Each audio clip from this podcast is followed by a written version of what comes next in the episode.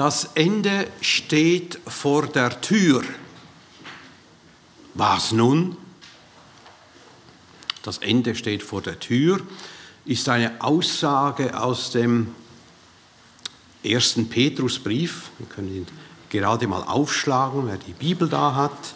Den ersten Petrusbrief, das Ende aller Dinge. Petrus schrieb seinen ersten Brief anfangs der 60er Jahre im ersten Jahrhundert. Es war eine schwierige Zeit für die ersten Empfänger, die Christen in Kleinasien.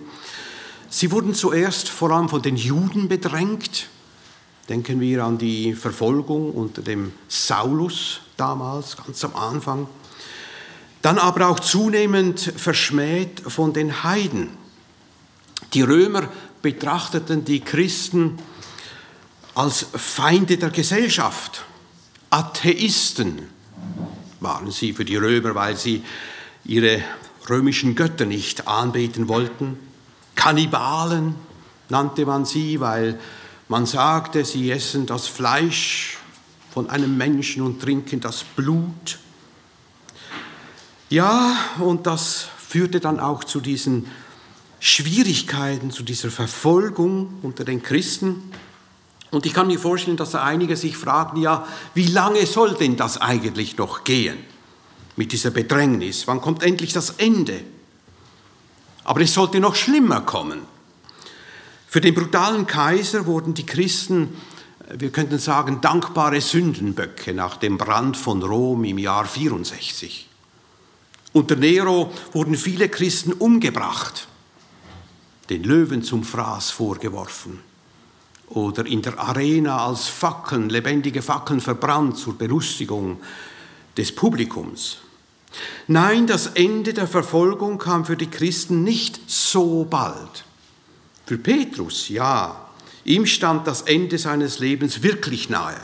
Er wurde unter Nero schlussendlich auch umgebracht, durfte bald zu Jesus gehen. So etwa drei, vier Jahre vor seinem Märtyrertod schrieb Petrus also diesen Brief an die leidende Gemeinde, die Fremdlinge in der Zerstreuung in Kleinasien.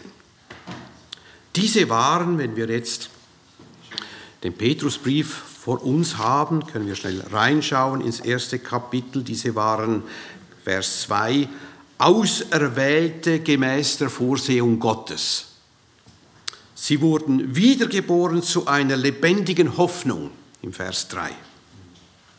Auf sie wartete ein unvergängliches, unverwelkliches Erbe im Himmel. Schöne Aussichten hatten sie. Sie würden allerdings, das hat Paul, Petrus auch geschrieben in Vers 6, eine kurze Zeit, wenn es sein muss, traurig sein in der Verfolgung.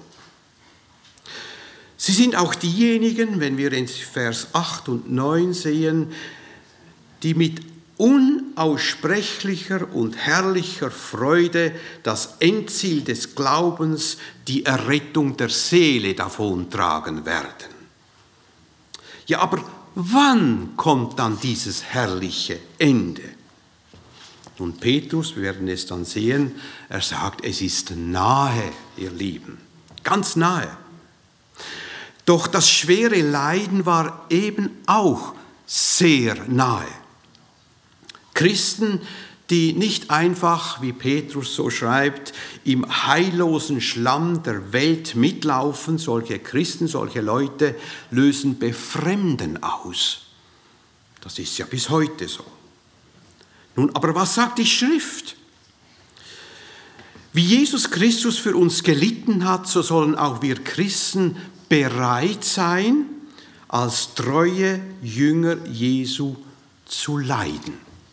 Und das wollen wir jetzt lesen im vierten Kapitel vom ersten Petrusbrief.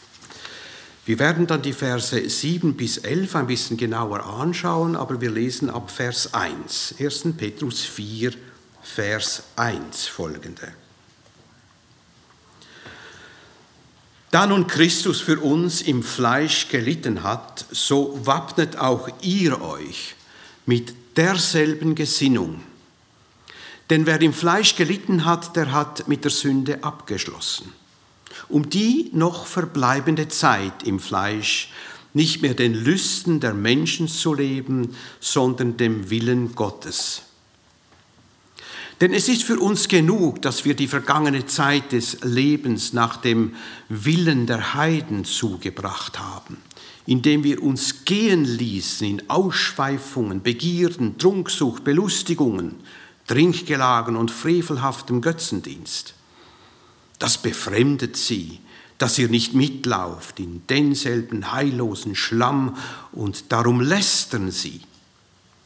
Sie werden aber dem Rechenschaft geben müssen, der bereit ist, die Lebendigen und die Toten zu richten. Denn dazu ist auch Toten das Evangelium verkündigt worden, dass sie gerichtet würden im Fleisch, den Menschen gemäß, aber Gott gemäß lebten im Geist. Es ist aber nahe gekommen, das Ende aller Dinge. So seid nun besonnen und nüchtern zum Gebet. Vor allem aber habt innige Liebe untereinander, denn die Liebe wird eine Menge von Sünden zudecken. Seid gegeneinander gastfreundlich, ohne Murren. Dient einander, jeder mit der Gnadengabe, die er empfangen hat, als gute Haushalter der mannigfaltigen Gnade Gottes.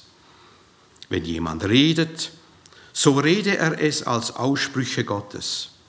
Wenn jemand dient, so tue er es aus der Kraft, die Gott darreicht, damit in allem Gott verherrlicht wird durch Jesus Christus.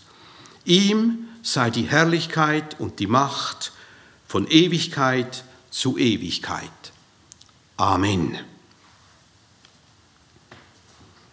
Das sind Gottes Worte. Wie schrieb der Johannes in der Offenbarung, glückselig ist, wer aus der Bibel vorliest.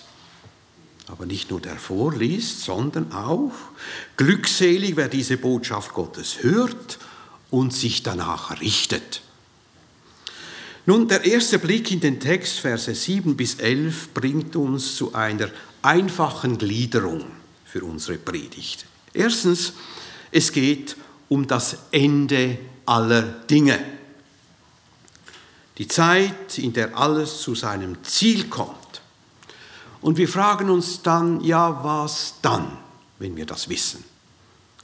Und dann kommen drei Begriffe, die können wir uns merken. Gebet, Liebe, Dienst. Seid nüchtern zum Gebet, übt Liebe untereinander und dient einander. Beten, lieben, dienen. Und das alles zur Ehre Gottes. Am Ende der Predigt wollen wir uns dann die Frage stellen, ja, was bedeutet dieser Text für mein, für deinen Alltag? Das Ende aller Dinge. Es ist aber nahe gekommen, das Ende aller Dinge. Ist das nicht schon eine erste Ermutigung?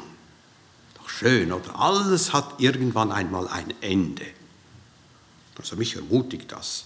Alles hat seine Zeit, alles nimmt ein Ende, alles Irdische endet einmal. Die endgültige Vollendung von Gottes Reich, das wird vollendet, wenn Jesus wiederkommt in Macht und Herrlichkeit. Und dieses Ende ist wirklich jederzeit möglich. Darum ist es ja wichtig, dass wir wach sind in dieser Zeit, bis Jesus wiederkommt. Versetzen wir uns einmal in die Situation der Gläubigen in Kleinasien. Als leidende und zerstreute Fremdlinge in der Welt sehnten sich manche danach, dass ihr Leiden bald zu einem Ende kommt. Ihr Ende war sehr real und ihr Leiden trugen sie um der Gerechtigkeit willen. Oder wie Petrus im Kapitel 3, Vers 14 sagt, um des Namens des Christus willen leiden sie. Petrus hatte solche Verfolgung erlebt. Er musste viele Schläge einstecken, weil er die Gerechtigkeit in Jesus allein verkündet hatte. Und Petrus lebte das auch, was er hier lehrt und schreibt In Kapitel 3, Vers 14, ihr drohen, aber fürchtet nicht und lasst euch nicht beunruhigen. Nehmt es als Glückseligkeit, wenn ihr leidet. Der Petrus weiß, was er schreibt hier und er hat das auch so gelebt. Und nun darf der Petrus unter der Leitung des Heiligen Geistes diesen leidenden Geschwistern also zusagen, das Ende aller Dinge, auch das Leiden, eure, eure Leiden, das ist ganz nahe, dieses Ende. Die Lästerer, die euch bedrängen müssen, mit einem nahen Gericht rechnen. Sie werden, wie wir gelesen haben im Vers 5, vor dem Rechenschaft ablegen müssen, der bereit ist, die Lebendigen und die Toten zu richten. Ja, das Ende aller Dinge ist nahe gekommen, liebe Geschwister. Für die ersten Leser war das doch ein gewaltiger Trost, ein Trost erster Güte. Aber Petrus schreibt ja auch für uns, für uns als Immanuel-Gemeinde hier in Bern. In der westlichen Welt des 21. Jahrhunderts leiden die Christen auch. Ja, hier in der Schweiz nicht so sehr aber es wird wahrscheinlich zunehmen. Mindestens die verbalen Angriffe auf unser Gottvertrauen und das Lächerlichmachen unserer Gottesfurcht begegnet uns doch fast täglich. Das Ende aller Dinge hat deshalb auch für uns eine Bedeutung. Auch das nahe Ende einer taumelnden Erde ist näher als damals. Und Gott ist auch heute wie damals der souverän Handelnde. Er ist es, der auch Pandemien und Krisen einsetzt in dieser Welt. Wozu denn? Ja, die Geschichte muss dem festgesetzten Ziel entgegenstreben. Und um uns Christen dieses, diese Pandemien braucht es auch, um uns Christen in der verbleibenden Zeit noch einiges beizubringen. Wir können noch einiges lernen in dieser Zeit. Gott will, dass auch wir uns bewusst werden, dass schon mit dem ersten Kommen des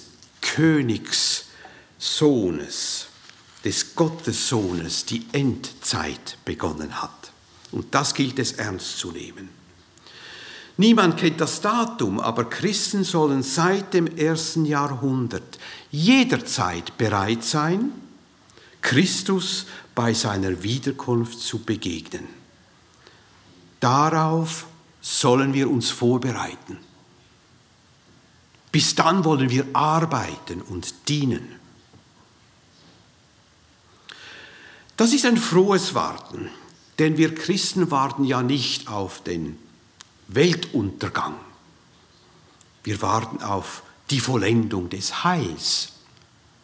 Und dieses Heil, diese Rettung hatte Jesus vollbracht bei seinem ersten Kommen auf diese Welt. Er bezahlte mit dem Tod am Kreuz, damit wir leben können. Er wurde ins Grab gelegt. Am dritten Tag ist er wieder auferstanden. Heute sitzt er zur Rechten Gottes. Ja, er verbrachte das alles, damit wir unsere Hoffnung auf die Ewigkeit ausrichten können. Das Ende aller Dinge ist nahegekommen. Auch das Ende unseres persönlichen Lebens ist nahegekommen. Der Psalmist im Psalm 39, 5 schreibt deshalb, aber Herr, lehre mich doch dass es ein Ende mit mir haben muss und ich davon muss. Lehre mich das. Meine Begegnung mit Gott in der Ewigkeit für mich persönlich ist 69 Jahre näher als am Tag meiner Zeugung. Es kommt immer näher. Der Rest ist kurz geworden, sehr kurz. Es ist eine sehr kurze Zeit und darum bete ich auch, wie der Psalmist betet im Psalm 90, lehre mich bedenken, dass ich sterben muss, auf das ich klug werde. Nun gehen wir zurück zu dieser Kirche in Kleinasien. Die war wirklich in einem Krisenmodus, könnte man sagen. Und was sollten sie nun tun in diesem Krisenmodus? Bei uns wird es auch immer wieder Krisen geben. Was sollen wir tun? Eigentlich dasselbe wie die Geschwister damals vor bald 2000 Jahren. Was sollen wir tun? Du steckst vielleicht auch im Krisenmodus.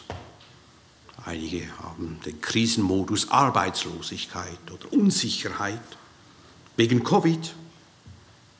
Oder du wurdest überrascht von einer schweren Krankheit in deiner Familie. Du leidest vielleicht unter Einsamkeit und das, obwohl du mitten unter Menschen lebst. Oder du wurdest von einem Menschen schwer enttäuscht, vielleicht sogar betrogen. Das gibt's. Du hast vielleicht Schwierigkeiten in Ehe und Familie, schwierige Schwagerverhältnisse. Gibt es noch viel. Manchmal wollen uns Schlagzeilen in den Krisenmodus drängen. Krass, was man manchmal so, man kommt fast nicht an diesen Schlagzeilen vorbei. Die vergangene Woche zum Beispiel. Was habe ich da gelesen? Achtung! Pollen begünstigen Covid. Unsicherheiten, Krisen, Bedrängnis, Nöte, was tun wir jetzt? Reinschlagen, mit dem Schwert reinschlagen. Petrus war ja so ein Typ, oder? Im Garten Gethsemane. Das war wirklich ein Krisenmodus damals. Er zog das Schwert. Aber Petrus hat einiges dazugelernt von Jesus. Und er lehrt es uns auch heute. Uns, wache und bete, damit du in den Anfechtungen nicht fällst. So lehrt es heute Petrus auch in den Briefen. Weil also so rasant, alles so rasant dem definitiven Ende zugeht, will Petrus die Gemeinden oder eben auch dich und mich ganz persönlich noch an ein paar Aufträge zu erinnern. Und das gilt es zu beherzigen für die Zeit, die uns auf dieser Erde noch bleibt schreibt er da im Vers 2. Was sollen wir also tun? Und jetzt kommen diese drei Begriffe. Wir haben sie schon fast im Kopf, oder? Beten, lieben, dienen. Also sehr, sehr aktiv sollen wir bleiben in dieser Zeit. Seid nüchtern zum Gebet. Das ist das Erste. In jeder Krisenlage ist das Gebet so etwas wie der erste Schritt auf dem Weg der Weisheit. Das ist das allererste, das du tun sollst. Auch im Alten Testament gibt es Gottesmänner, die zuerst ins Gebet gingen. Ich denke da an Nehemia. In Kapitel 4 könnt ihr das nachlesen später. Wir schlagen das jetzt nicht auf. Ich erkläre das kurz. Israels Feinde, als sie sich gegen den Mauerbau stellten, heißt es dort, verschworen sich alle miteinander, dass sie kommen und gegen Jerusalem kämpfen und Verwirrung anrichten wollten. Und was war die Folge nachher? Man kann sich das vorstellen, das Volk Israel, oder? Krisenmodus in Jerusalem. Nun, was tat der Nehemia? Wir lesen dann, seinen ersten Schritt auf dem Weg der Weisheit finden wir im dritten Vers. Das schreibt er, wir aber beteten. Das erste. Wir aber beteten zu unserem Gott und stellten Wachen gegen sie auf. Das ist der zweite Schritt. Das Gebet war der erste Schritt in die richtige Richtung. Nun Petrus, der das Beten von seinem Herrn Jesus gelernt hatte, schreibt, es ist nahe gekommen das Ende aller Dinge, so seid nun oder darum seid nun besonnen und nüchtern zum Gebet. Das ist das Erste, was ihr tun sollt jetzt. Welche Bedeutung hat diese Aufforderung für die ersten Leser? Die manchmal handfesten Verfolgungen drückten auf die Stimmung Ihnen sagte Petrus, sie sollen in dieser Situation zuerst einfach einmal besonnen sein. Das hat Petrus von Jesus gelernt. Das wurde ihm nicht in die Wiege gelegt, Besonnenheit. Es kommt mir vor, wie wenn Petrus hier sagen würde, vertraut dem souveränen Gott. Gerade jetzt, wenn es heiß wird und ihr beten sollt. Nicht eure Gefühle sollen nun, wenn es schwierig wird, das Sagen haben. Nur keine Aufregung. Schreit nicht in panischer Stimmung zu Gott. Es liegt ja alles in Gottes Hand und läuft alles nach seinem Plan ab. Und nun, wo das Ende nahe ist, bleibt erst recht ruhig und besonnen. Seid besonnen. Das sollen auch wir sein. Das hat mit unserem Kopf zu tun, mit dem Denken, mit dem Nachsinnen. Wir sollen also beim wachem Verstand sein, angemessen denken. Die Elberfelder Studienbibel schreibt dort als Erklärung, besonnen bedeutet eine geistliche Tugend der, des Erkennens der richtigen Handlungsweise zur richtigen Zeit. Man merkt also, da da geht es ums Überlegen. Was, was bete ich jetzt? Dann sollen wir nüchtern sein. Das meint ganz einfach bei klarem Verstand. Wir haben einen klaren Blick. Wissen wir doch, dass das Treiben auf dieser Welt ein Ende nehmen muss. Diese Erde in dieser Form ist eben nicht für die Ewigkeit bestimmt. Bleibt also besonnen und nüchtern zum Gebet. Das Gegenteil wäre ja dann, wenn wir trunken sind, so ein bisschen beduselt. Was kann uns trunken machen, sodass ich nicht mehr nüchtern bin zum Gebet? Welche Gedanken habe ich am Morgen, die mich schon im, im Kopf rumdrehen, dass ich nicht zur Stille komme? Vielleicht bin ich total erschüttert, wenn mir Unrecht geschieht. Das gibt's, oder? Dann, ist man sehr, sehr unruhig. Ich will dann nur noch meinen Standpunkt vertreten. Ich bereite in Gedanken eine Verteidigungs Verteidigungsrede vor. An ein ruhiges, wohlüberlegtes Gebet ist kaum mehr zu denken. Oder die Medien, ja, die Covid-News können mich total gefangen nehmen. Da habe ich keine Zeit mehr zum Gebet. Für eine Mutter kann ein krankes Kind die Gedanken binden. Es gibt auch Schönes, das trunken macht. Hm. Kann mich erinnern. Verliebt sein, oder? Jetzt hab ich, da bist du betrunken, oder? Da kannst du nicht mehr klar denken. Das Gebet wird schwierig, wenn du verliebt bist. Oder auch etwas Schönes. Ein Studium, eine interessante Weiterbildung kann mich gefangen nehmen. Dann finde ich kaum mehr Raum für Ruhe und Stille. Nun fordert Petrus uns aber auf, seid besonnen und nüchtern zum Gebet. Schaut, die Zeit, in der alles zu seinem Ziel kommt, die steht nahe bevor. Diese verbleibende Zeit, solange wir atmen, wollen wir doch wachsam und besonnen sein und uns durch nichts vom Beten abhalten lassen. Wie kann ich Besonnenheit und Nüchternheit zum Gebet einüben? Ich denke, wichtig ist, dass du Gott an die erste Stelle setzt im Gebet. Das hat uns Jesus so beigebracht. Lieber Vater im Himmel, es geht um deinen Namen. Es geht um dein Reich. Dein Wille soll geschehen. Dieser Blickwinkel bereitet uns vor für ein nüchternes Gebet. Wenn immer dich etwas hindern will, dann beginne dein Gebet laut mit dem Gebet, das Jesus dir beigebracht hat. Eine andere Möglichkeit sind die Psalmen. Du kannst Psalmen beten. Viele dieser Gebete oder Lieder entstanden im Alltag von Menschen, die wirklich in einem Krisenmodus waren, in einer inneren Not heraus Gott anriefen. Darum reden diese Beter in den Psalmen ja auch ganz offen von ihren Bauchschmerzen. Sie sagen, was ihnen weh tut.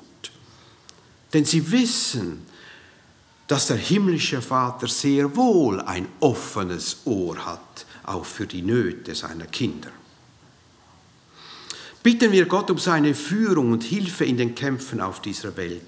Wenn wir nüchtern beten, dann wollen wir nicht einfach, dass es bald wieder so wird wie vor Corona, dass die Menschen einfach wieder wie früher ohne Gott weiter wursteln. Nein, das ist ja auch nicht wünschenswert. Nein, wir beten ganz nüchtern, dass die Gemeinde Jesu geläutert wird in dieser Zeit, dass wir im Glauben gesunden dürfen. Dass wir lernen, in der Heiligung zu leben, dass wir lernen, mit großer Sehnsucht auf Jesus zu warten. Und dass die Christen lernen, ihre Zeltpflöcke nicht zu tief einzurammen in diese Erde, damit sie möglichst schnell wieder weg können, wenn sie gerufen werden. Beten ist das Erste und dann kommt Lieben. Liebt übe, übt Liebe untereinander. Eine wichtige Aufgabe für die Zeit, die uns hier auf der Erde noch bleibt.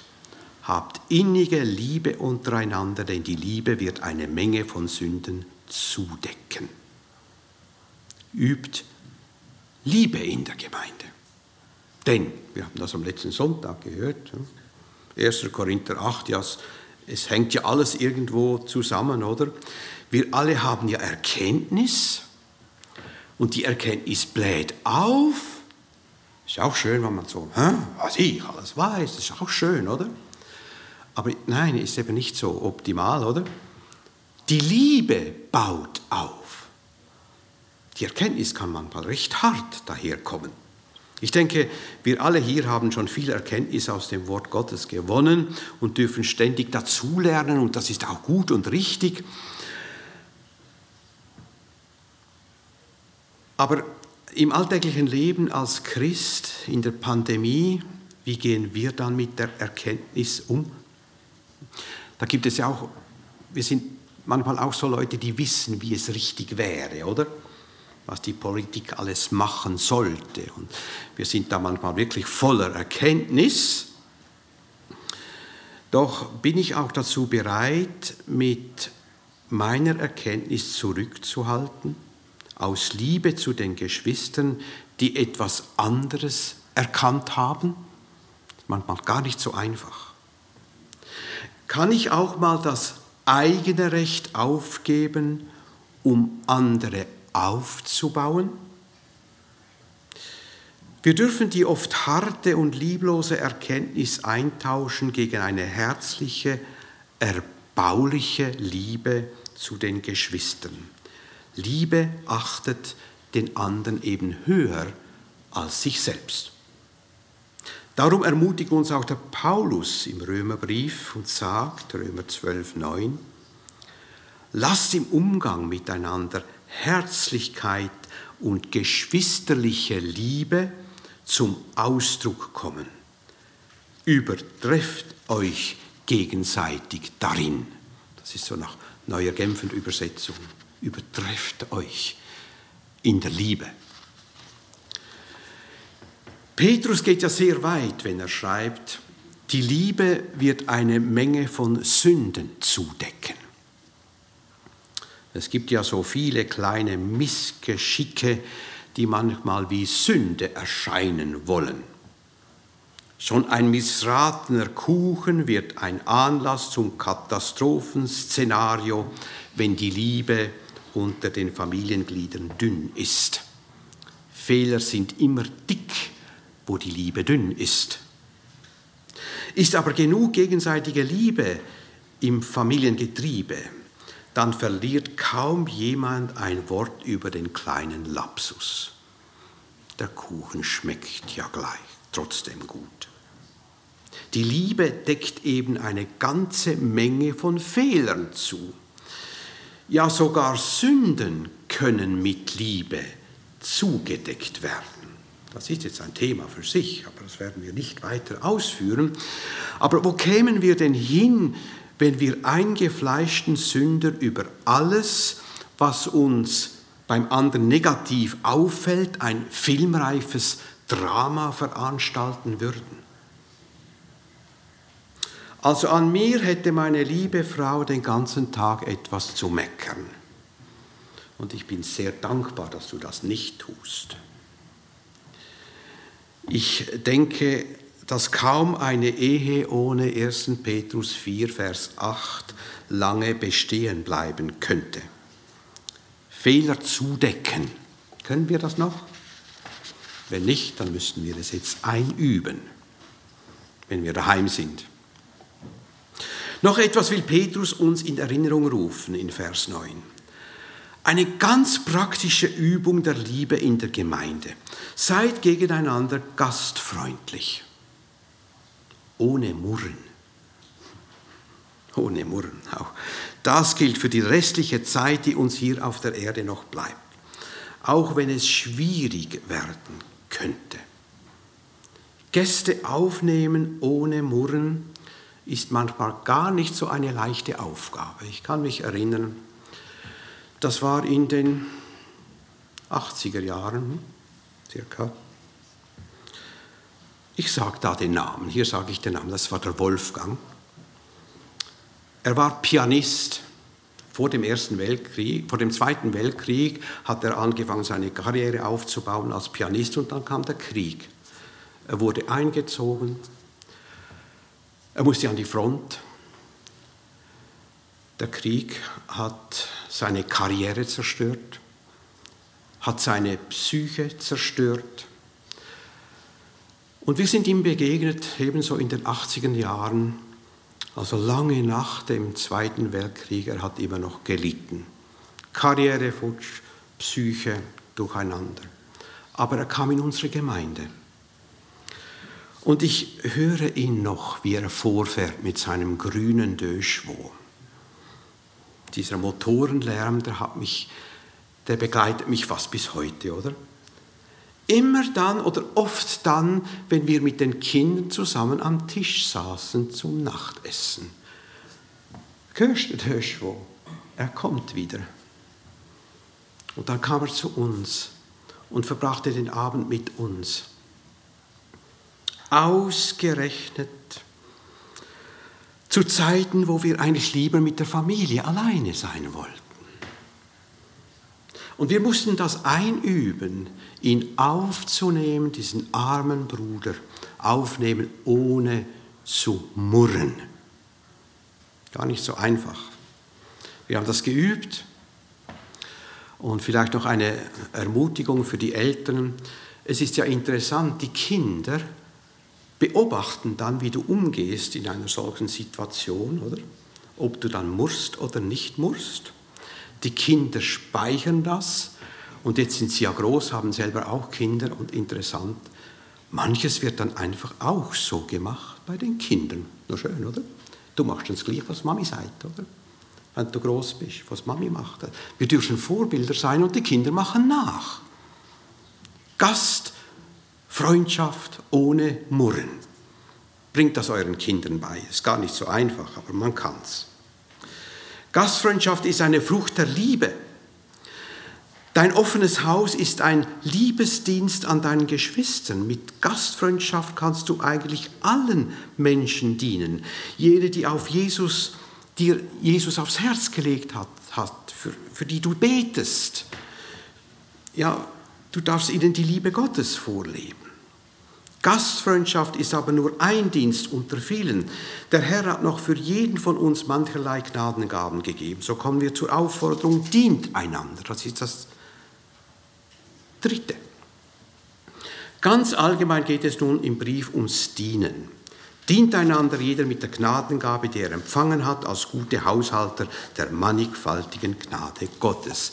Ein Haushalter ist jemand, der in Gottes Gemeinde Aufgaben übernimmt, der handelt mit dem, was ihm sein Herr anvertraut hat. Nicht alle bekommen die gleiche Gabe, nicht alle gleich viel Talente, aber das, was Gott dir anvertraut hat, das darfst du einsetzen im Dienst für die Gemeinde zu Gottes Ehre. Die Gnadengaben sind sehr vielfältig. Paulus erwähnt zwei davon und ich möchte das nur ganz kurz sagen. Das sind so wie zwei Gruppen. Wenn jemand redet, so rede er es als Aussprüche Gottes. Hier geht es zuallererst um den Dienst am Wort. Also die Predigt, die Leitung des Gottesdienstes, der Lehrauftrag unter den Kindern. Redet jemand im Auftrag Gottes, dann soll er sich bewusst sein, dass, er Gottes, dass Gottes Worte es sind, die er weitergibt. Diese Gabe kommt von Gott. Da kann sich niemand irgendetwas einbilden. Dann, wenn jemand dient, so tue er es aus der Kraft, die Gott darreicht. Zuerst geht es hier sicher um diakonische Dienste in der Gemeinde, vom Saaldienst über Buchhaltung bis zur musikalischen Begleitung. Übt jemand einen praktischen Dienst aus, soll er die Kraft in Anspruch nehmen, die Gott ihm dafür gibt. Auch hier, der Diakon, ja jeder, der dient, gibt nur weiter, was er von Gott empfangen hat. Das soll das Ziel des Dienstes sein. Was soll das Ziel sein? damit ihr in allem Gott verherrlicht durch Jesus Christus. Schaut, jede einzelne Gabe soll mit der Hilfe von Jesus Christus so eingesetzt werden, dass Gott geehrt wird. Beten, lieben, dienen, alles zu Gottes Ehre, ihm sei die Herrlichkeit und die Macht von Ewigkeit zu Ewigkeit. Das ist ja das höchste Ziel von uns Menschen. Gott zu ehren und uns für immer an ihm zu erfreuen, nach Westminster Katechismus. Das Ende ist nahe. So ist die erste Ermutigung des Petrus an die Gemeinden. Und wenn wir fragen, was denn unsere Aufgabe sein soll, bis das Ende wirklich hier ist, dann antwortet Petrus in Gottes Auftrag, beten, lieben, dienen. Das sollen wir tun.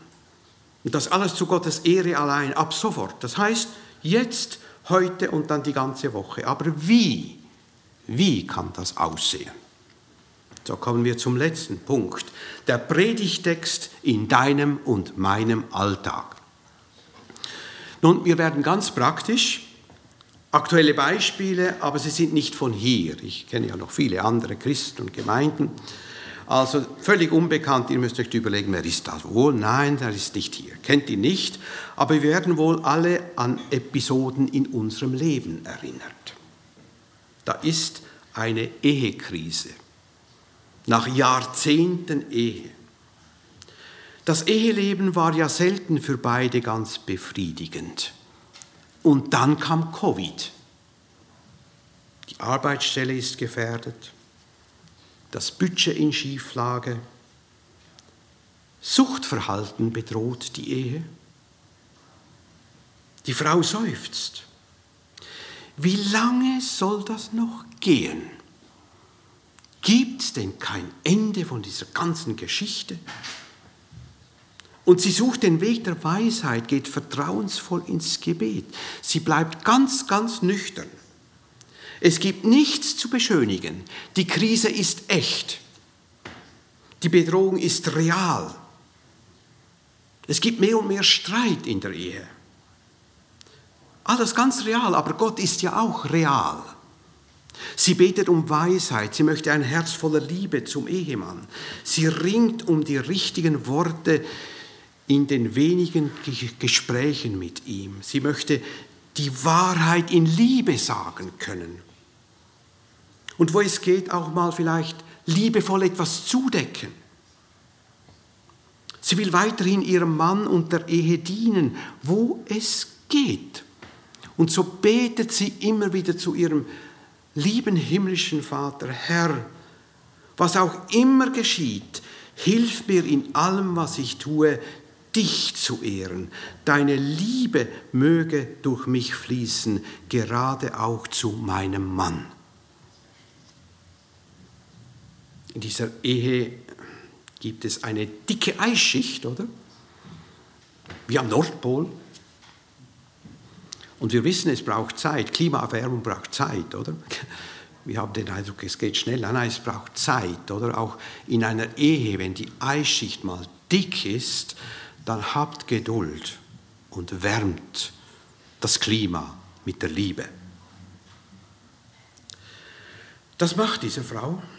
Und ich frage dich, du, bist du bereit, dieser Schwester in dieser Lebenskrise zu dienen? Bist du bereit, mit ihr zu beten, sie einzuladen, Gastfreundschaft zu üben? Bist du bereit, diese schwierige Zeit mit ihr zu teilen?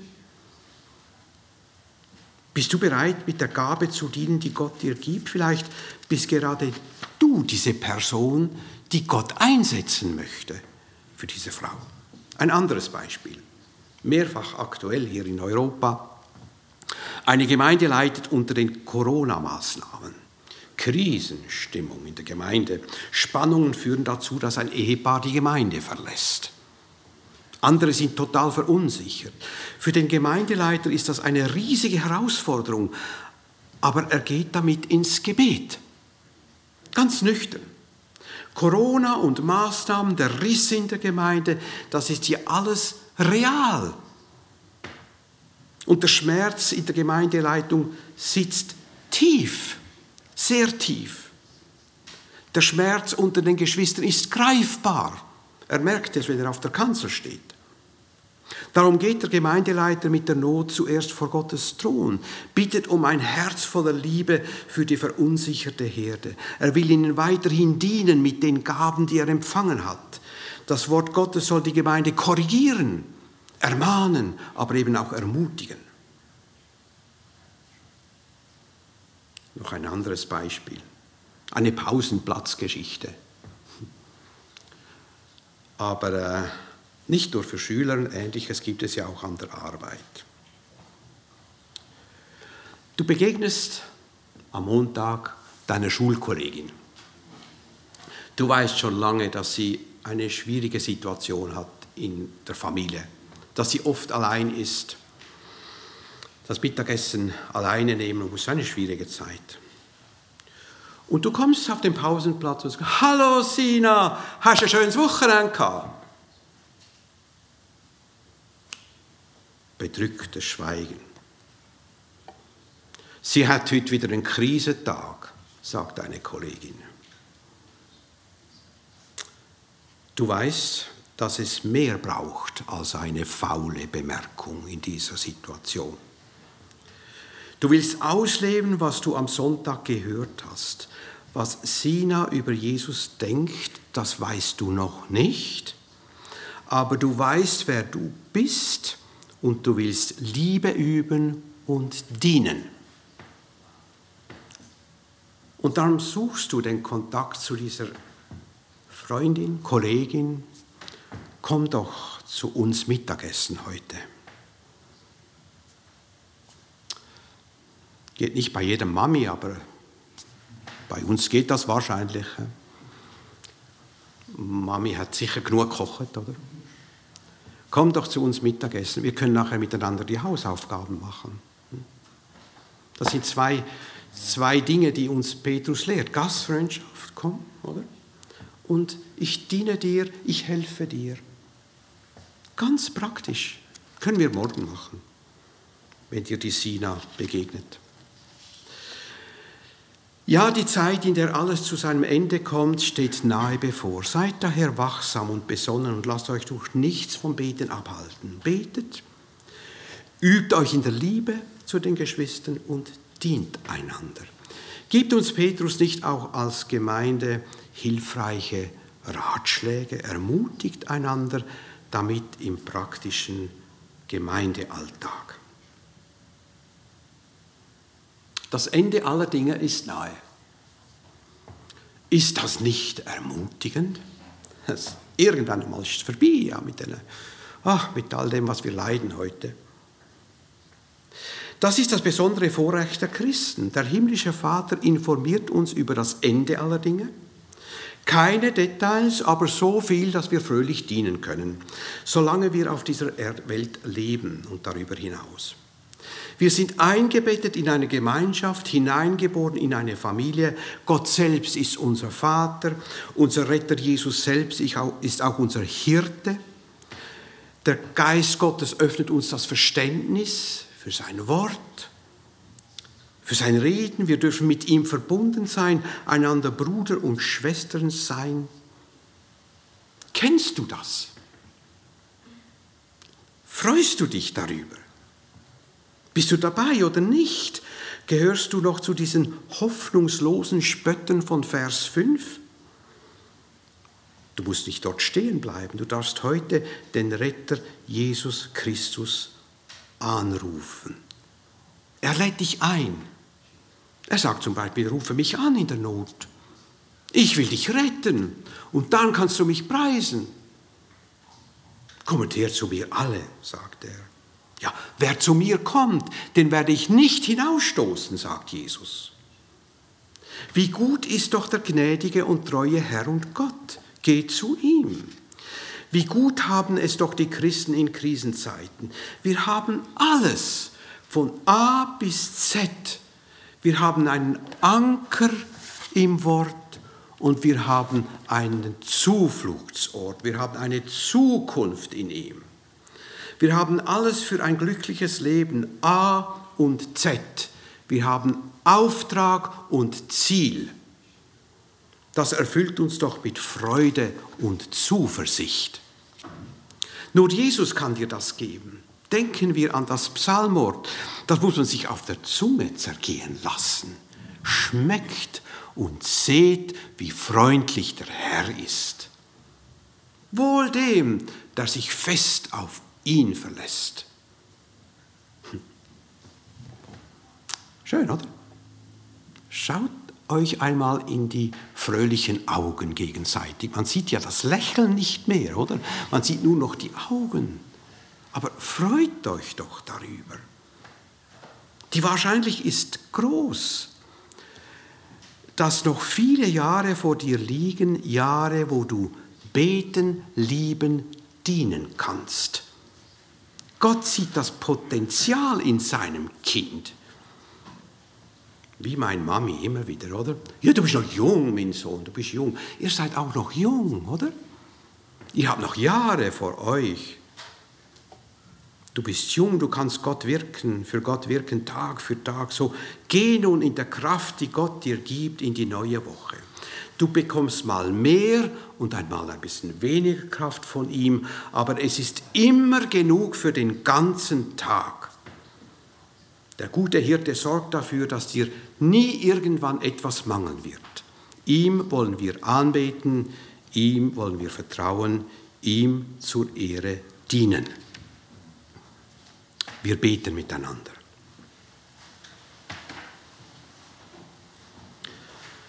Danke, lieber Vater, dass wir Kinder in dieser großen Familie sein dürfen.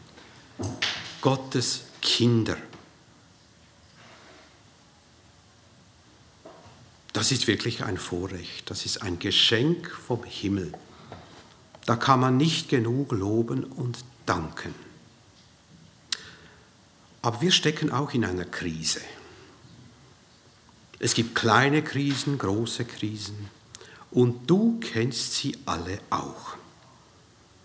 Aber du ermutigst uns, aufzuschauen zu dir, dem Anfänger, unseren Vollender des Glaubens, der schon bald wiederkommen wird.